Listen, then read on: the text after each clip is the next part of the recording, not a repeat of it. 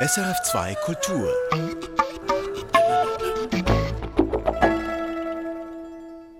Und heute sind wieder die Künste im Gespräch an der Reihe.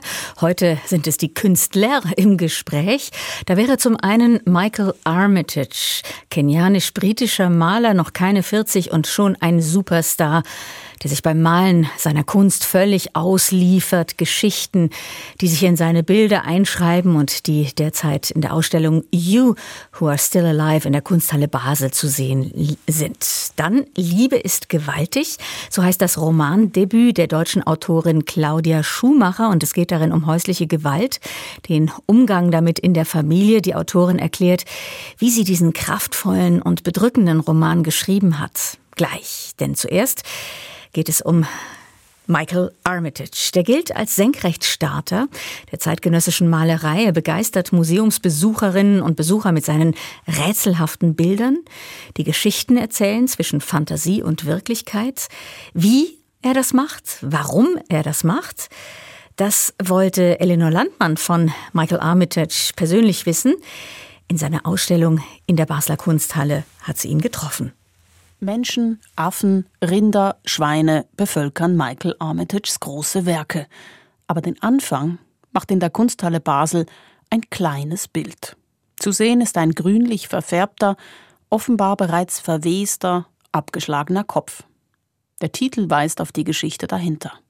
Michael Armitage.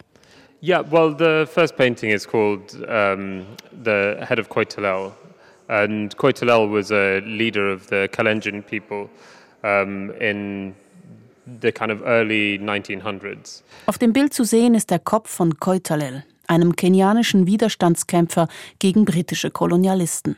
Er wurde 1905 in einen Hinterhalt gelockt und geköpft. Aus Koitalel wurde ein Mythos und aus seinem verschwundenen Kopf ebenfalls. So der Künstler.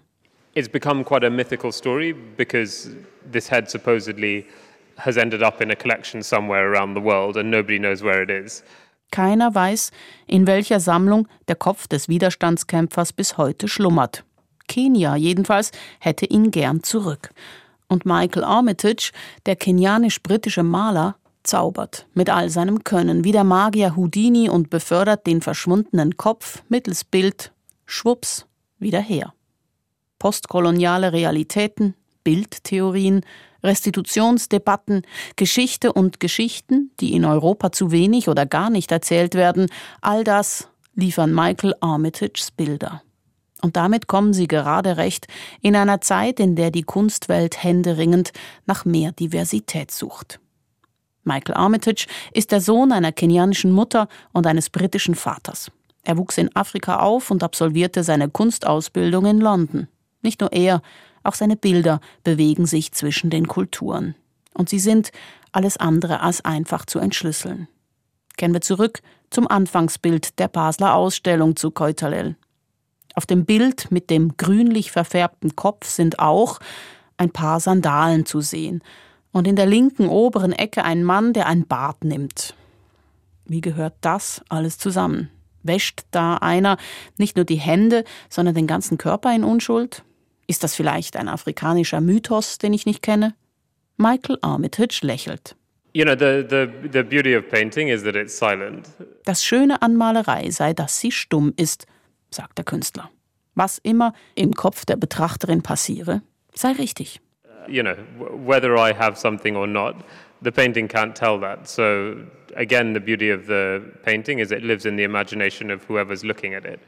Da will sich einer nicht festlegen. Okay. Ich versuche es andersrum, frage nach dem Prozess der Bildentstehung. Die Kombination dieser verschiedenen Elemente, Kopf, Sandale, Badender, ist das alles minutiös geplant oder passiert es? But it's planned or it You let it happen. Yeah, a bit of both. Beides, sagt Armitage. You know, love of painting. You, sometimes you lead, sometimes you follow. Okay. Yeah. yeah. Es sei wie in der Liebe, manchmal führe man, manchmal werde man geführt. Michael Armitage wurde international bekannt, als seine Werke 2019 auf der Biennale in Venedig gezeigt wurden.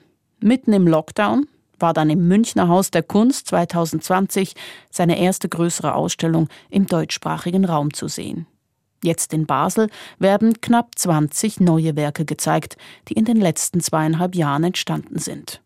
You Who Are Still Alive heißt die Schau, als ermahne da einer aus dem Grab heraus die Betrachterinnen und Betrachter und ermuntere sie, Memento Mori, solange sie noch leben, an einer großen Feier der Malerei teilzunehmen. Viele Farben, Gestalten, Menschen, Tiere sind auf den Bildern zu sehen. Armitage wechselt auch gekonnt die Perspektiven. In der einen Ecke eines Bildes ist der Blick in ein Loch hinab zu sehen, in der anderen Ecke desselben Bildes der Blick aus dem Loch hinaus. Armitages Malerei kann Gegensätze verbinden, sie kann schmeicheln oder schroff gegeneinander stellen.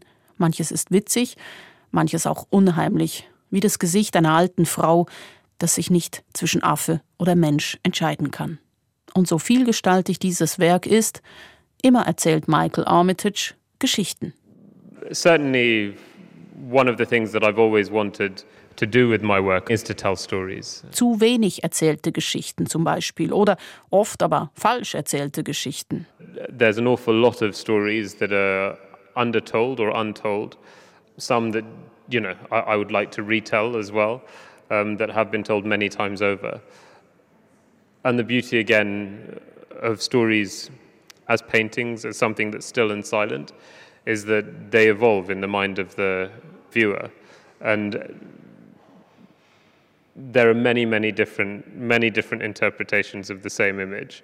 Weil Michael Armitage mit Bildern erzählt, ist sein Erzählen vieldeutiger als das mit Worten. Schließlich liest jeder und jede Bilder wieder anders.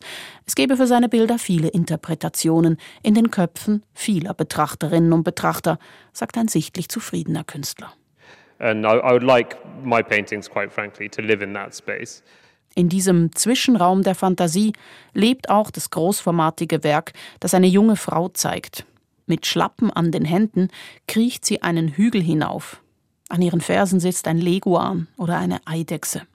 Der Titel sagt, bei der Frau handle es sich um Varigia. Der afrikanischen Legende nach ist sie die zehnte Tochter des Gründungsvaters der Kikuyu. Im Unterschied zu ihren neuen Schwestern bekam sie keinen Mann ab, beziehungsweise sie wollte ganz bewusst nicht heiraten. Weibliche Geschlechterrollen und ein uralter Gründungsmythos werden in dem Bild ebenso anzitiert wie westliche Kunstgeschichte. Denn die mythische Frauenfigur trägt bei Armitage ein rosa Kleid und erinnert auch in ihrer Körperhaltung stark an Christina's World, ein Bild aus einem ganz anderen Kontext. Gemalt hat das kurz nach dem Zweiten Weltkrieg der US-amerikanische Volksmaler Andrew Wyeth, der für seinen realistischen Stil von der Kritik geschmäht und vom Publikum geliebt wurde.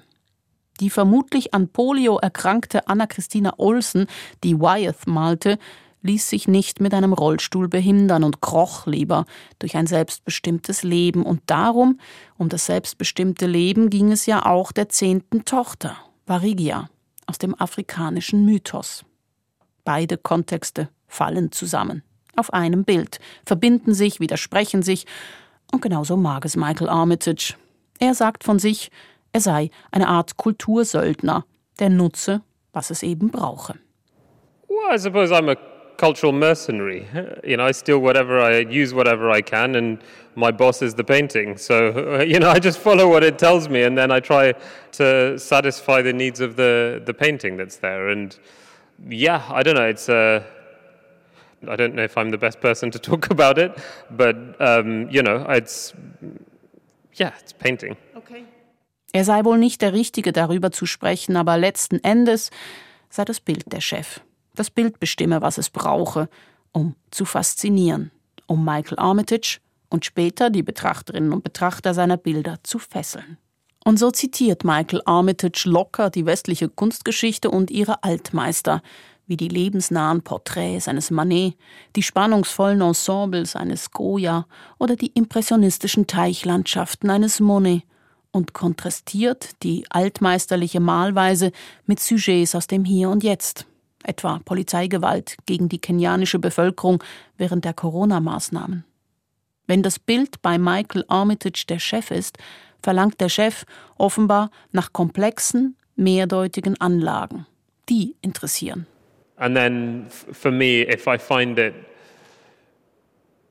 that the story also has the potential to undermine itself, to be open, Um, I find that an exciting aspect of storytelling. Geschichten, die sich selbst unterlaufen, die gefallen Armitage. Wenn der eine eindeutige Sinn ins Rutschen gerate, dahin gleite, dann passe das zur Malerei, sagt der Künstler.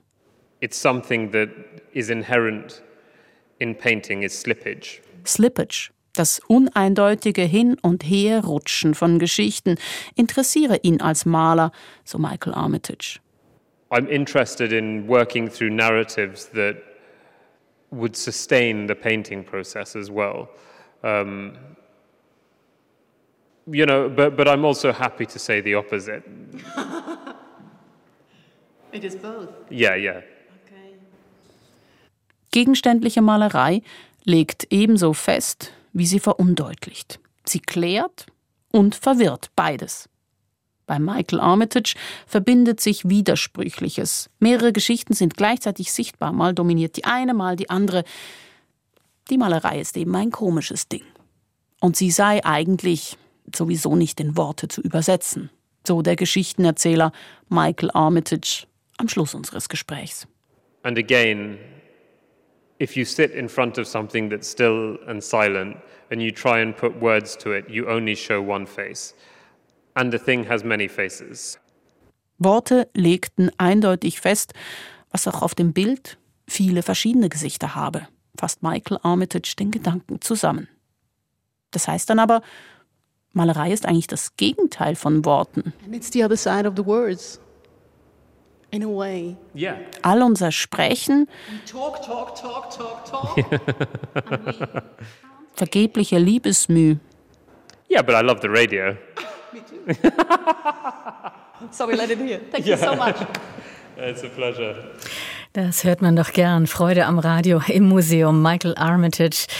Die Ausstellung seiner Kunst in der Kunsthalle Basel. Sie heißt You Who Are Still Alive. Du, der oder die du noch am Leben bist. Und das Ganze ist zu sehen bis Anfang September. Und Eleanor Landmann hat Michael Armitage in Basel getroffen. Zu einem Vater, der seine Frau, der auch seine Kinder schlägt, zu einer Mutter, die versucht, den schönen Schein zu wahren, und zu einer Tochter, die von allem schwer traumatisiert ist.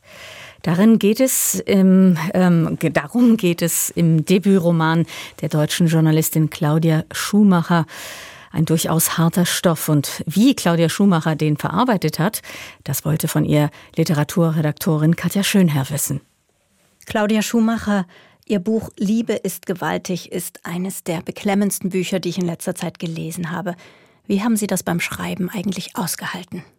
Also ausgehalten, das war tatsächlich manchmal gar nicht so leicht. Also ich kam mir mitunter vor wie eine äh, Chemielaborantin, die mit toxischen Stoffen arbeitet, aber ohne Schutzkleidung ins Labor geht, äh, gezwungenermaßen. Also es war auch eine bewusste Entscheidung, weil ich das Gefühl hatte, ich will den Text mit einer aufrichtigen Emotionalität aufladen und mich also sehr tief einfühlen in die Figuren und mir ihre verschrammte Haut anziehen.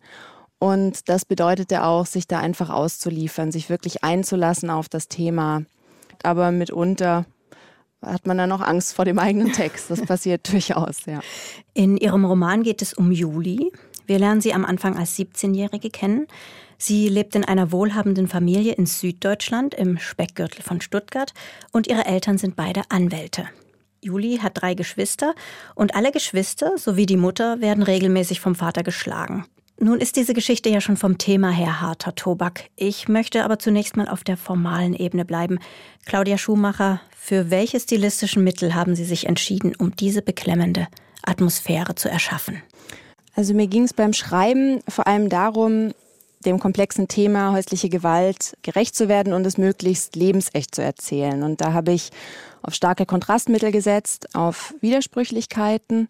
Ähm, ich denke, dass der Roman stark von Ambivalenz lebt und da war es mir wichtig, das schwere Thema auch mit einer gewissen Leichtigkeit zu paaren und der Brutalität immer wieder auch Momente der Zartheit entgegenzusetzen und bei aller Härte auch nicht auf Humor zu verzichten. Also die Hauptfigur verfügt über einen ausgeprägten Galgenhumor, also die Juli. Mhm. Also die Figur ist auf jeden Fall eine, die eine Kämpferin ist, eine kleine Fighterin. Das muss sie auch sein, weil sie eben als Teenagerin in diesem Horrorhaushalt äh, aufwächst und sich da durchboxen muss. Aber natürlich sind unter dieser vermeintlichen Härte viele Wunden und auch eine hohe Verletzlichkeit. Also die Figur selbst ist sehr ambivalent angelegt und einer hohen inneren Spannung ausgesetzt. Juli ist eine unheimlich kluge junge Frau. Sie ist blitzgescheit und mit dieser Klugheit paart sich so eine ganz schnottrige, direkte, rotzige Art. Juli beschreibt immer ganz ungeschönt, was in ihrem eiskalten Zuhause passiert. Um kurz einen Eindruck von Julis Erzählweise zu bekommen, hören wir doch einmal rein ins Hörbuch, gelesen von der Schauspielerin Inka Löwendorf. Daheim penne ich eigentlich selten länger als vier Stunden am Stück. Papa hat die Zimmerschlüssel im Haus kassiert, weshalb ich immer damit rechne, dass er nachts wieder vor meinem Bett aufkreuzt, wegen irgendeinem so Scheiß. Ich habe vergessen, die Spülmaschine auszuräumen oder mein Fahrrad draußen gelassen. Dafür gibt's dann in die Fresse. Und der Lärm von unten. Wie oft lag ich wach mit der Frage, ob Mama morgen mit einem Rollkragenpullover raus kann oder ob er nochmal so dumm ist, ihr eine Platzwunde im Gesicht zu verpassen. Das eine Mal musste Mama mehrere Wochen krank machen, damit den riesengroßen Haufen Scheiße bei uns daheim niemand riecht. Aber er lernt. Danach hat er es so eingerichtet, dass sie mit einem Rolli durchkam, auch im August. Und die Klienten dachten wohl, die Frau ist einfach exzentrisch, Mittlerweile hat Mama sicher zehn Shirts mit Rollkragen für den Sommer von irgendwelchen Designern. Als wäre es ein Modeding. Ja, das war ein Ausschnitt aus dem Hörbuch zu dem Roman Liebe ist gewaltig von Claudia Schumacher. Claudia Schumacher, ihre Hauptperson Julie, erzählt fast durchgängig in Ich-Form. War für Sie von Anfang an klar, dass das eine Ich-Perspektive sein muss? Ähm, also in, so wie das Manuskript jetzt vorliegt, äh, ja. Ich habe allerdings vor einigen Jahren schon mal einen Anlauf genommen und ein Manuskript äh, angefangen zu schreiben. Das war thematisch verwandt und das spielte noch in der dritten Person. Und damals habe ich gemerkt, dass ich äh, weder dem Thema noch der Hauptfigur so ganz auf die Schliche komme. Also ich habe das noch nicht so in der vollen Komplexität zu fassen bekommen.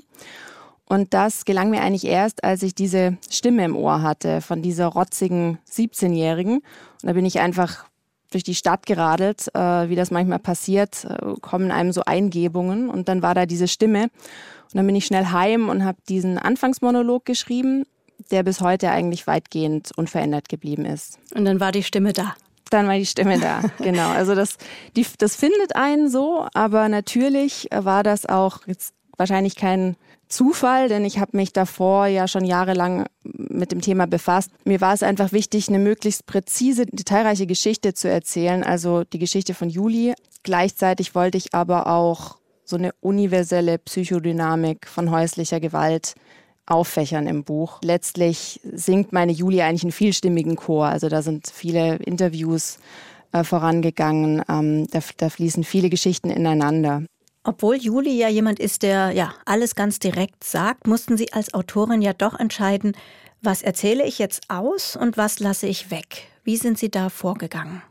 Ja, das war ein äh, mehrjähriger Prozess, denn am Anfang habe ich sehr vieles auserzählt und ich bin ja auch Debütantin, das heißt, ich habe im Schreibprozess viel lernen müssen darüber, wie man so ein so ein Buch strukturiert und das Buch ist jetzt letztlich aus 256 Textdokumenten in drei Ordnern entstanden und ich habe hunderte Seiten dann auch wieder verworfen und ganz, ganz viel komprimiert, dann doch noch gerafft nacherzählt oder auch einfach wieder rausgeworfen. Und es gibt ja mehrere Zeitsprünge im Buch. Mhm. Das Buch hat drei Teile.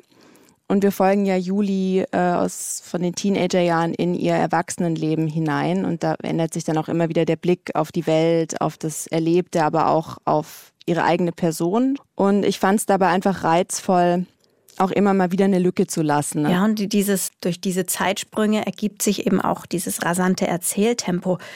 Da passiert wirklich eine Sache nach der anderen. Was war Ihnen bei der Dramaturgie wichtig? Dass es niemals langweilig wird, das, das glaube ich so als, als, als Wichtigstes. Ähm, also ich wollte immer nur das Nötigste erzählen und so schnell wie möglich, was auch äh, eine gewisse Notwendigkeit hat von der Charakteranlage. Sie haben es erwähnt, also Juli ist klug, sie ist ein Mathe-Genie. promoviert dann später in Mathematik. Das heißt, ihr Hirn ist ein sehr schneller Prozessor. Insofern, da ja über weite Strecken aus ihrem Kopf heraus erzählt wird, da wir ja in ihr drin sind, musste das dann auch irgendwie schnell gehen und äh, zack, zack. Schauen wir uns doch jetzt mal den Grund für Julis Leid etwas genauer an. Den Vater. Im Buch kreisen ja Julis Gedanken verständlicherweise immer wieder um ihn. Sie versucht zu verstehen, warum er seine Frau, also ihre Mutter und ihre Geschwister und sie immer wieder schlägt. Kommt Juli da zu irgendeinem Ergebnis? Hm, also ich denke, sie kommt zu vielen Ergebnissen. In den drei Teilen wird sie auch älter und dadurch gewinnt sie auch immer wieder neue Einsichten. Ich denke, das Drama mit Juli und ihrem Vater ist, dass er in ihrer Kindheit eigentlich ihre Hauptbezugsperson ist. Das heißt, sie identifiziert sich eigentlich stark mit dem Täter und fühlt sich ihm sogar näher als der Mutter, was ähm, einerseits vielleicht charakterliche, quasi erbliche Gründe hat. Sie sagt einmal im Buch, äh, das ganze Wollen, Leiden, Brennen, das teilt sie mit dem Vater, während die Mutter wenig will außer Harmonie und hübsch sein. Also ich will natürlich nicht äh, zu viel vorwegnehmen und jetzt alles äh, schon, schon selber ausdeuten, aber ich denke, eine Erklärung darf man anbieten und zwar, dass der Vater ein Narzisst ist und das erkennt Juli auch schon ganz früh. Mhm. Aber die Geschichte der Gewalt in der Familie, die beginnt auch nicht mit dem Vater. Das ist schon ein Familienerbe, was leider oft so ist in, in Familien mit häuslicher Gewalt. Und diese Gewalt hat eben auch die Angewohnheit, sich zu wiederholen. Und es ist sehr schwer, ihr zu entkommen. Aus den Opfern werden dann Täter und Täterinnen auch. Der Vater ist ja der, der für das Leid ursächlich verantwortlich ist. Und trotzdem fand ich die Beschreibung der Mutter fast noch grausamer. Hören wir dazu doch noch mal ein Beispiel aus dem Hörbuch. Es ist allein ihre Schuld, dass ich einen Psychopathen zum Vater habe. Sie hat ihn ausgesucht.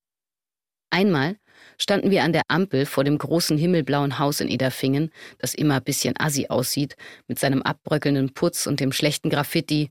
Hasch mich, ich bin der Sprühling. Mama kam gerade von der Kosmetikerin und holte mich vom Geigenunterricht ab. Sie summte irgendein Lied und schien guter Laune zu sein.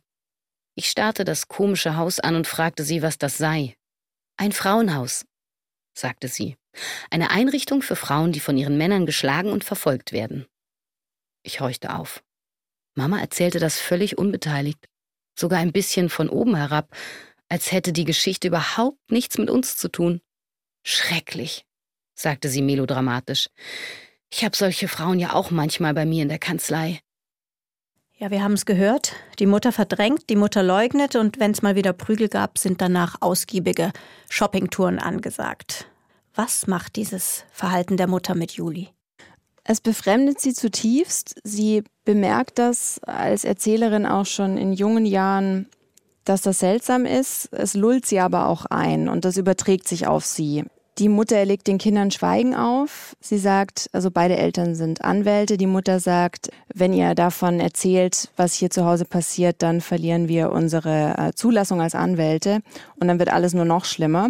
Das sind immer wieder so Tricks, äh, wie sie die Kinder gefügig macht und dem Vater ja letztlich immer wieder zuführt. Also die Mutter ist zwar Opfer, sie ist aber auch Mittäterin, die den Vater deckt und ihm letztlich hilft, sein Schreckensregime aufrechtzuerhalten. Dieses unter den Teppichkern ist natürlich etwas, das Julis Leiden extrem verstärkt. Juli sucht sich dann Ventile, sie wird selbst hin und wieder handgreiflich, sie wird computerspielsüchtig, sie trinkt, nimmt Drogen. Im letzten Kapitel versucht sie dann ein, ja, sagen wir mal, gesundes Leben zu leben, mit viel Sport, ohne Computerspiele und ohne Drogen. Sie haben dieses letzte Kapitel in der Schweiz angesiedelt, an der Zürcher Goldküste. Warum? weil ich einfach viel recherchieren musste für den Roman, fand ich es eigentlich ganz angenehm, ihn wenigstens an Orten spielen zu lassen, die ich wirklich gut kenne. Und ich habe ja einige Jahre in Zürich gelebt, teilweise auch an der Goldküste. Und ich erhebe jetzt natürlich nicht im Roman den Anspruch, die Schweiz äh, zu erzählen, aber so ein sehr spezifisches Milieu wohlhabender Expats, da ist es angesiedelt. Und es schien mir einfach ideal, um den letzten im Buch erzählten Entwicklungsreigen meiner Heldin zu erzählen. Die möchte ich jetzt aber natürlich nicht vorwegnehmen. Ich hoffe ja, dass das noch jemand liest. Die Autorin Claudia Schumacher im Gespräch mit Literaturredaktorin Katja Schönherr. Und ins Hörbuch zum Roman Liebe ist gewaltig haben wir ja im Gespräch schon reingehört. Gelesen von der Schauspielerin Inka Löwendorf ist er im Argon Verlag erschienen. Und wenn Sie Claudia Schumacher selbst mal lesen hören möchten, am 16. Juni, also kommende Woche, findet die Buchvernissage statt, und zwar im Kosmos in Zürich. Erfahren Sie mehr über unsere Sendungen auf unserer Homepage srf.ch-kultur.